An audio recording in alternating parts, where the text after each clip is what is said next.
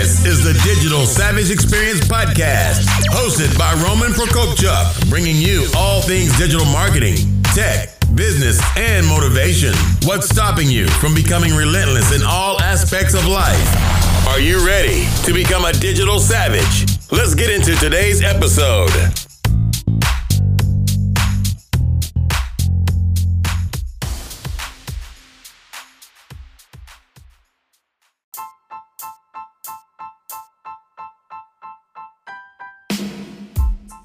Hey everyone, this is Roman Prokopchuk, and this is the Digital Savage Experience podcast. Today I have with me Shannon Roddy.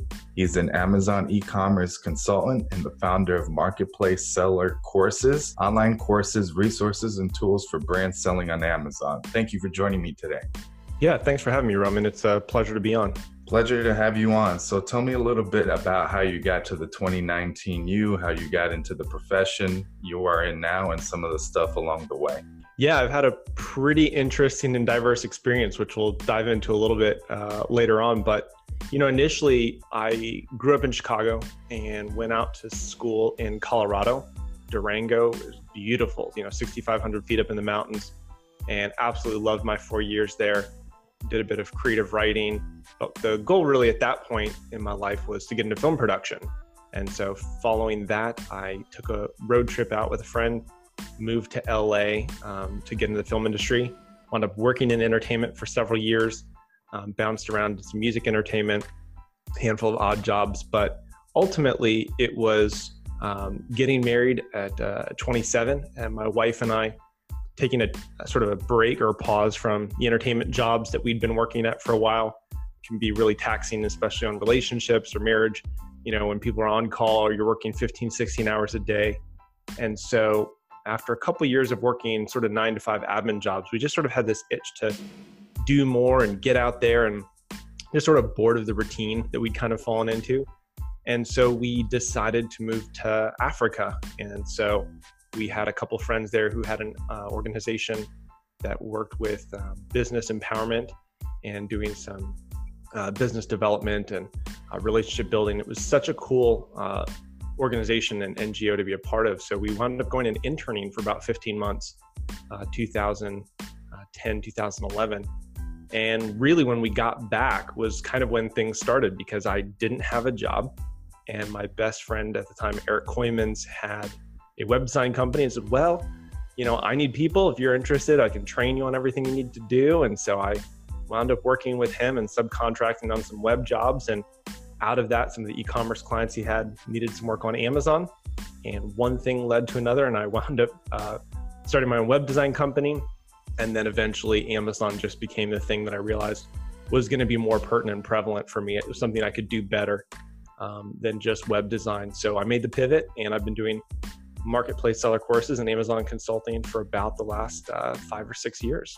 No, that's awesome. And uh, are there specific products you work on or like specific services as a consultant that you offer besides the courses? Like straight the description we had, you've reached several products to uh, number one in their space. How's kind of uh, the process you work with clients?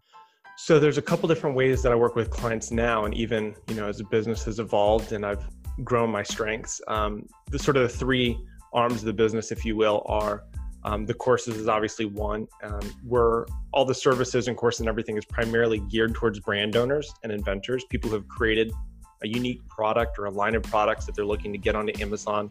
You know, Amazon's huge right now. Obviously, you know, 55% of all product searches start on Amazon.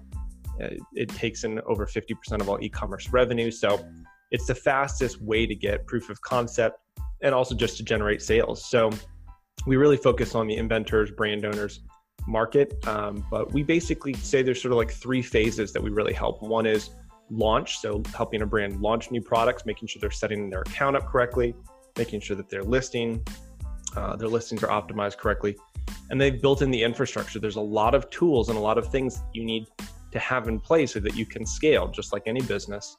And so we make sure that they have those at the launch phase so they don't have to go back and kind of do them later. And then the second part is really grow. And so that's businesses that we find or come across or who come across our website where they're doing okay, but their sales have kind of plateaued.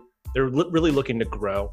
Um, And so there's just so many things we find that they're typically not doing, you know, gaps um, in their uh, strategy that we can assist with. And we typically see a really good uh, increase in sales depending on the product, depending on um, their holistic strategy. And then the third part is protect. Um, lots of brands that we work with are in massive cleanup mode, right? So either they're selling on Amazon and they've got tons of unauthorized sellers, or they've got duplicate listings, counterfeit, trademark infringement, copyright infringement, or they kind of show up last at the party, right? So they go on Amazon and they realize everybody else is selling their products except them, right? and they're and they're doing a pretty poor job in terms of representing the brand. So those three aspects are all aspects that we help with from a coaching or consulting um, standpoint. But then the third part I also do is speaking. So whether it's being you know guests on podcasts, webinars, or um, speaking at e-commerce conventions, uh, or even for you know companies to do in-house training uh, with their employees. That's really my passion, and it all kind of hones around the central core concept of taking something really complicated like Amazon and breaking it down and making it really simple uh, and relatable and understandable for other people. No, that's awesome. What's kind of a, a common misconception with someone uh, that you know invents a product or wants to get a product online? What's kind of uh, what you see often? Well, here's the three keys of advice that I can give to any inventor. We call them sort of the three key secrets for an inventor to launch on Amazon. One is e-commerce and social media presence is huge.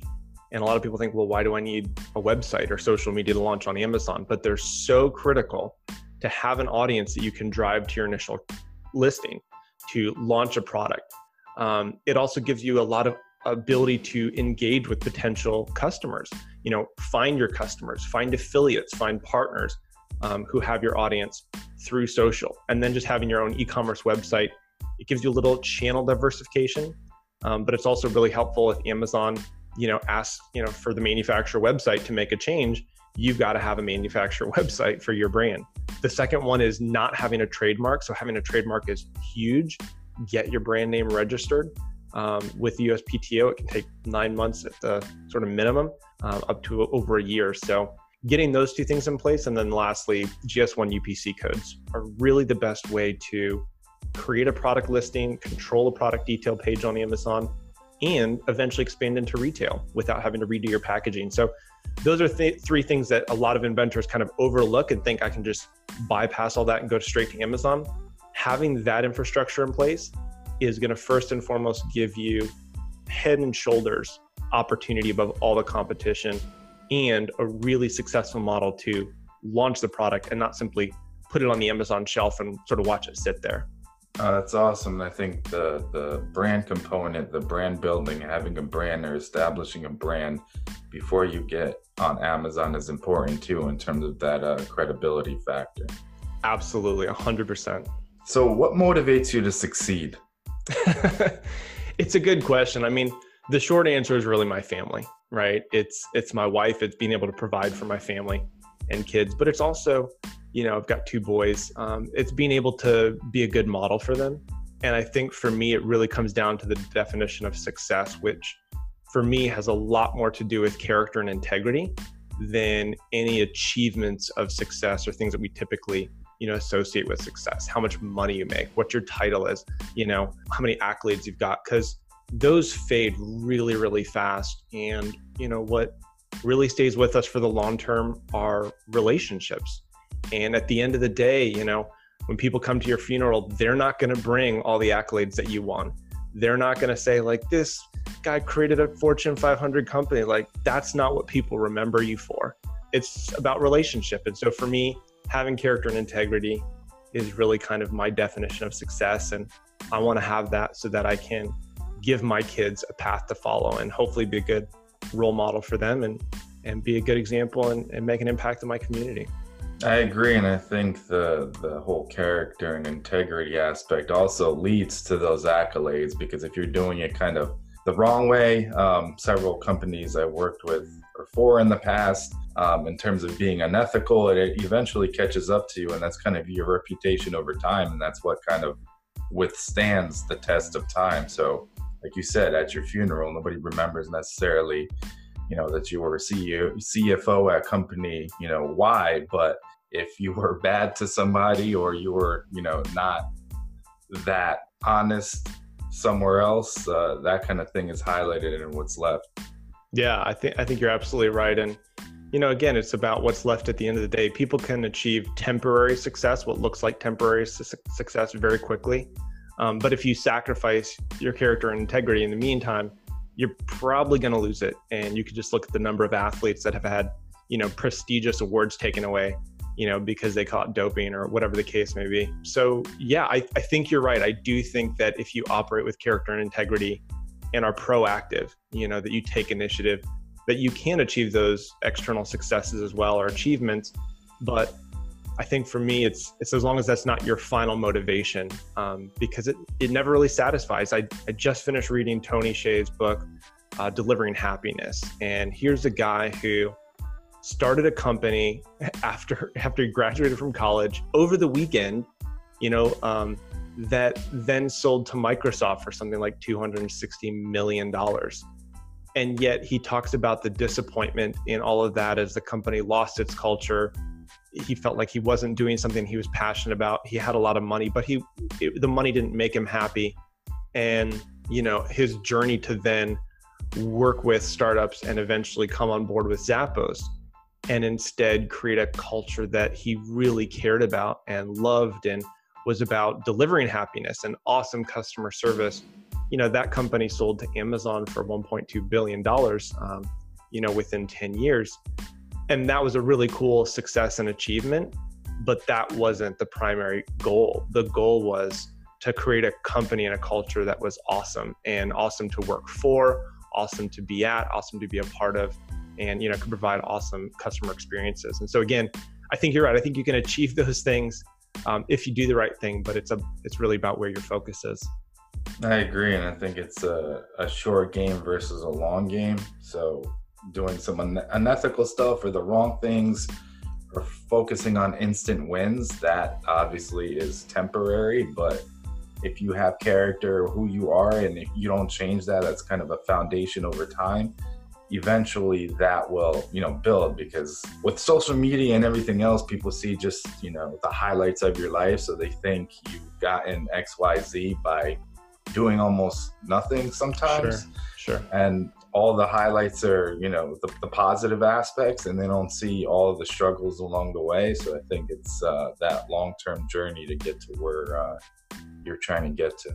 Yeah, I've, I've been really fascinated lately with, you know, Simon Sinek. He's got a new book coming out, The Infinite Game. And it's so interesting when you frame things in that context.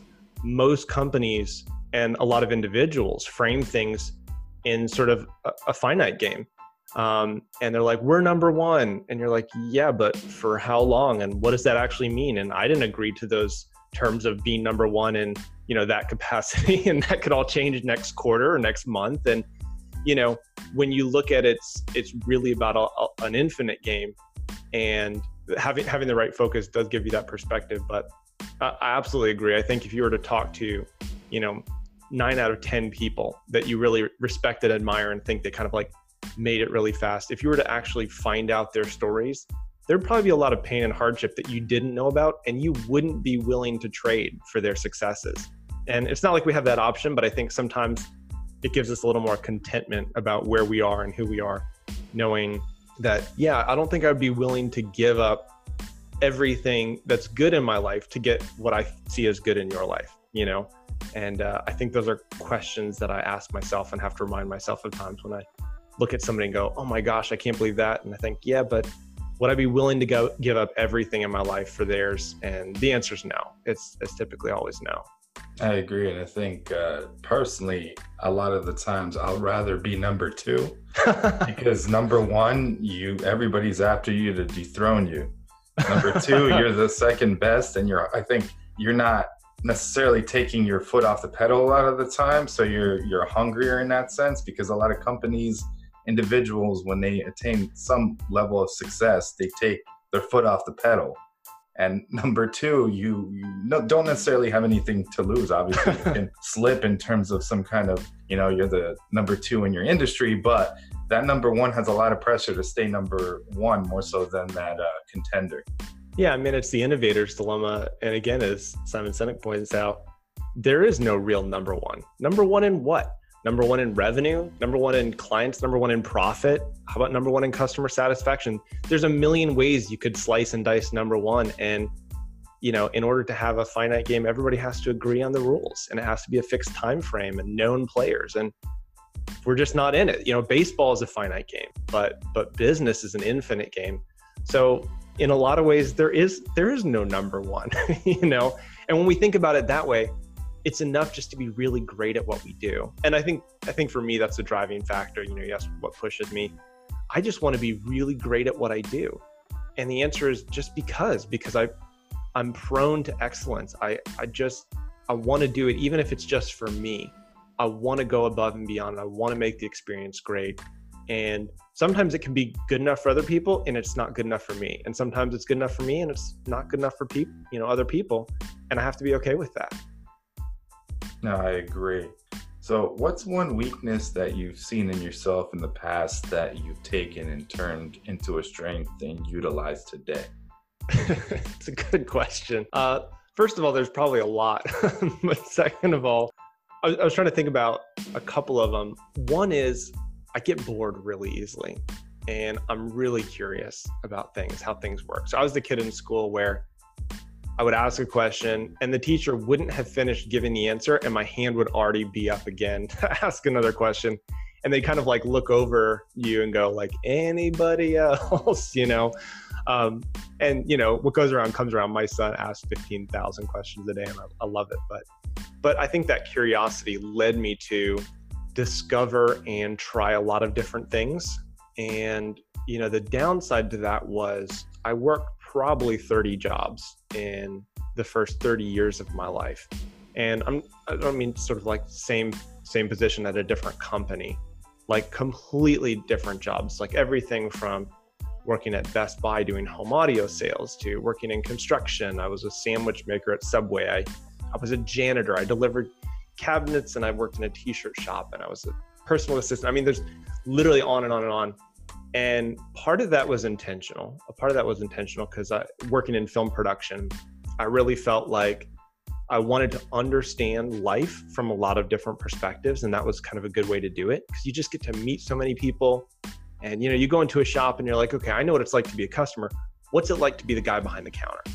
And kind of getting to understand what life looks like from those different perspectives. So there was a part of it that was, you know, intentional, but you know, from a from a standpoint of salary, it, you know, it basically looked like I was going laterally for the first, you know, 10, 12 years of my career, where all of my other, you know, a lot of my friends were, you know, getting salaries and bonuses and, you know, getting promotions and stuff. And I was literally making minimum wage, you know, uh, after 10 years. I was still going from all these different industries and trying out new things. But the cool thing about that is it gave me such a vast, unique experience and such a really broad foundation and understanding of so many different aspects of life that I can bring a lot to the table when it comes to what I do now. So for Amazon, for example, a lot of people just do Amazon, and that's great. Um, but what's cool for me is my background in web design and SEO, you know, helps tremendously with doing like HTML for Amazon listings or an eye for photos and graphic design and copy and layout but also understanding how to build infrastructure and you know different tools and resources that you can use to to leverage to grow your business. Um, understanding things about upc codes and how to get a gs1 tr- or uh, you know a registered trademark with uspto so it's never just one thing. It's bring, bring, bringing a really holistic viewpoint and solution to a problem. And you know since i've sort of gain that foundation of this is what I think I can be really good at and do well, I've got a really strong foundation that I can build on and go up pretty quickly. And so the last, you know, three or four years of my career have been exponential growth. Whereas, you know, I sacrificed that by making the first, you know, 15 roughly lateral, just kind of building building a base and building a foundation. Yeah, I think it's important if you are, you know, younger, getting into the workforce to kind of taste all these different things and different professions and different ways of life in terms of getting a more holistic worldview and where people are coming from from each of the, these professions and kind of their walks of life as well yeah. and taking things then and building because you retain those you know key skills from each of those because you've learned something from each role and it's kind of the same thing being in digital marketing some people just kind of stay in search engine optimization or social media i try to get a whole you know well-rounded view of you know all aspects of digital marketing but still have a foundation or core in one thing mm-hmm. and also not only work in one vertical but work in several different verticals and then take learnings from each and what worked and try them out in other verticals that people may not be trying. Yeah, absolutely. I mean, you know, college was, you know, basically like a playground. You know, you can try six things in one semester and see if you like them. And I think a lot of us, we don't even know what we'd like or be good at. And, you know, I, I put astronomy off. I was supposed to take an astronomy course in college and I just kept putting it off. I'm like, astronomy is so boring. Well, I put it off to my senior year. I took astronomy and I loved it. And then I wish I'd taken it earlier so that I could have, you know, done done more astronomy courses. So taking the time to try new things and learn is really important. And obviously it depends on people's personality and what your life goals are. But, you know, people that I used to envy who would sort of know what their passion was. They studied it in college, they got an internship, they got a job right out of school, worked for the same company, and just got promoted and kind of only knew one thing. You know, well, the, a lot of that sort of stability in terms of salary or this crazy thing called a 401k, whatever those are, you know, um, they seem really sort of enviable. When you step back and you look at it, um, what I've come to really value is my life experience, which I wouldn't trade for the world, you know, now that I've had it and realize how valuable that is. I've seen so many different parts of life and I've seen so much of what life has to offer and how broad life can be. I mean, spending time in East Africa where, you know, we would go out to the Maasai villages in Kenya and just it just blows your mind. And, you know, again, working for different companies and entrepreneurs and then, you know, becoming an entrepreneur it, it can open doors and it really starts with just being exposed to those things first and foremost. And then second of all realizing hey i, I could do this too. And uh, you know so I, I think it's everybody's got to choose, choose their own path. But for me that's been the really exciting part is is making that sort of downside um, an upside i agree and i think it keeps you grounded as well. So like that whole travel aspect you see how other people live in the world and how truly blessed we are with the um, opportunities we have in the United States and what you know we have in terms of things like even we take for granted like clean drinking water you know food shelter um, medicine where a lot of people are dying from you know malaria malnutrition dirty drinking water all over the world. Yeah absolutely absolutely so what's one piece of advice personal or professional you can leave with the audience well i think i've kind of touched on it or hinted at but I would say find something that you're passionate about and something that you can be great at. When you find something that you truly love doing, they say you don't really ever have to go to a day of work in your life. you know, there's there's always going to be work behind it, but there's something about passion which really just means at its core root willingness to suffer for something we love. And it's sort of that willingness to suffer that yeah, there's there's good days and there's there's down days and fun days and not so fun days, but if we're truly passionate about what we do, it makes the ride a lot more enjoyable. And the second part is, you know, finding something that you can be great at, not just good at, not just okay at or sufficient at or competent at, but really be great at. And so for me, I think there's sort of two sides to that. One is looking at the Jim Collins good to great, you know, three concentric circles. What what are you most passionate about? What drives your uh, economic engine, your your revenue? and what can you do better than anybody else in the world and finding and discovering that can take a long time some people discover it right away just right out of the gate other people it takes years sometimes it takes decades but it's worth it to discover um, who you were really made to be who are you were wired to be um, jim collins calls it encoded what were you encoded to do and so i have a really practical sort of takeaway if, if that's okay to offer to the audience i think um, sometimes those are the most helpful. So my my tip to do this, if you're looking kind of be in this discovery, you know, phase and kind of figure that out, what I've done and I've done with a lot of other people and I've found it's really helpful. Take a sheet of paper, draw a line across the top and a line down the center, and on the left hand put everything that makes you feel alive. You know, what are the things that you do? What are the aspects of life that you encounter that really just make you feel alive, make you feel excited? And on the second side, on the right side, put down everything you're good at. Doesn't even necessarily have to be things that you like. Like I'm, I'm good at computers. I don't like sitting in front of a computer every day, but I'm fast. I'm really good. I can pick up new software quickly. And if you do this and you spend time, intentional time to sit down, even, even just for half an hour, you kind of see out of this combination of passion and skill, like this job description sort of emerges. And even if it's not a job that exists, you can probably go out and create it. Because if we're good at something and we're passionate about it, the odds are it's probably likely to be able to help somebody else in a significant way. And the more we can discover that and the more we can align ourselves with our strengths um, instead of trying to overcompensate for our weaknesses, I think, again, you know, the more successful we can be in all aspects of life, but the more enjoyable the ride's going to be as well. No, I agree. That's great advice to kind of hone in on what your passion is and what you're good at. So you're actually utilizing that and basically being the best at it and then being in demand since you are the best at it and you enjoy doing it.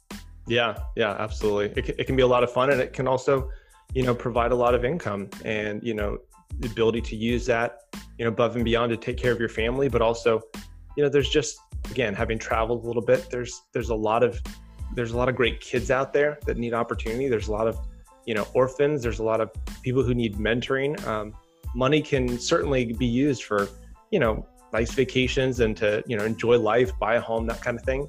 But it's also so valuable to remember that um, we can use it to contribute to society in really meaningful ways. And we can make an impact that's going to far outlast, you know, our time on earth. And, uh, you know, that's, that's what excites me. That's what gets me up every morning is those, um, you know, internal passions and those external passions to, to help people and, and make a difference in people's lives. I agree. And at the end of the day, like if you want to give back and help, it's not, you know, only you don't have to be rich and don't think I don't have money to donate or whatever. Your time and expertise, like you said, in mentoring and just being there. Me and my wife are foster parents. That's awesome. So uh, being there, a lot of the kids are coming with, you know, no fathers, you know, turbulent upbringings and just being a role model really helps regardless if obviously they stay with you full time or get adopted or for a week or a year you still have that meaningful impact uh, in their lives yeah i mean i think for me i learned a long time ago that you can do for one what you wish you could do for everyone. And people sometimes limit themselves and think well i don't have a lot to give therefore i won't give anything. And if, if you only have a little bit give a little. And you know a little bit of difference can make a huge difference in somebody's life you know whether it's buying a you know a sandwich for a homeless person or um, you know taking a kid out for you know for ice cream who like I, like you said you know might be in one of those foster care type situations you know the ability to make an impact in somebody's life um, can be relatively low cost but it's about taking what we have however much that is and using it to make an impact. And I think that's that's the really fun part of life. That's what makes it worth living. I agree. So I really appreciate you stopping by today. Can you let the audience know how they can find you? Yeah. Again, thanks so much for having me. I've, I've really enjoyed our conversation and enjoy, uh, you know, getting getting to chat with you as well.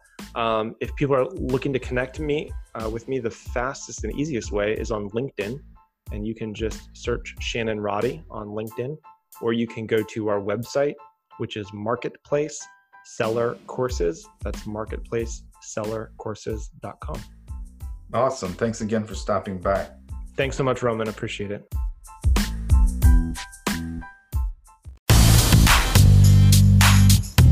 This podcast has been brought to you by Nova Zora Digital. Find out how Nova Zora Digital can help your company grow online. Learn more at novazoradigital.com. Until next time, all you digital savages.